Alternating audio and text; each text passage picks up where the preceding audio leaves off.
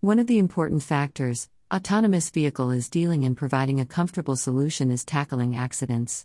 The goal is to combat the accidents and identify such issues, not only preventing accidents but also make the situation better.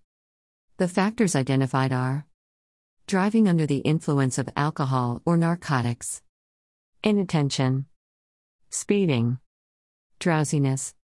The solutions to avoid such accidents are dash, have a nap, talk with passengers to be alert, turning music on slash listening to the news on the radio, drive with the window open, drink coffee, snack, telephone while driving.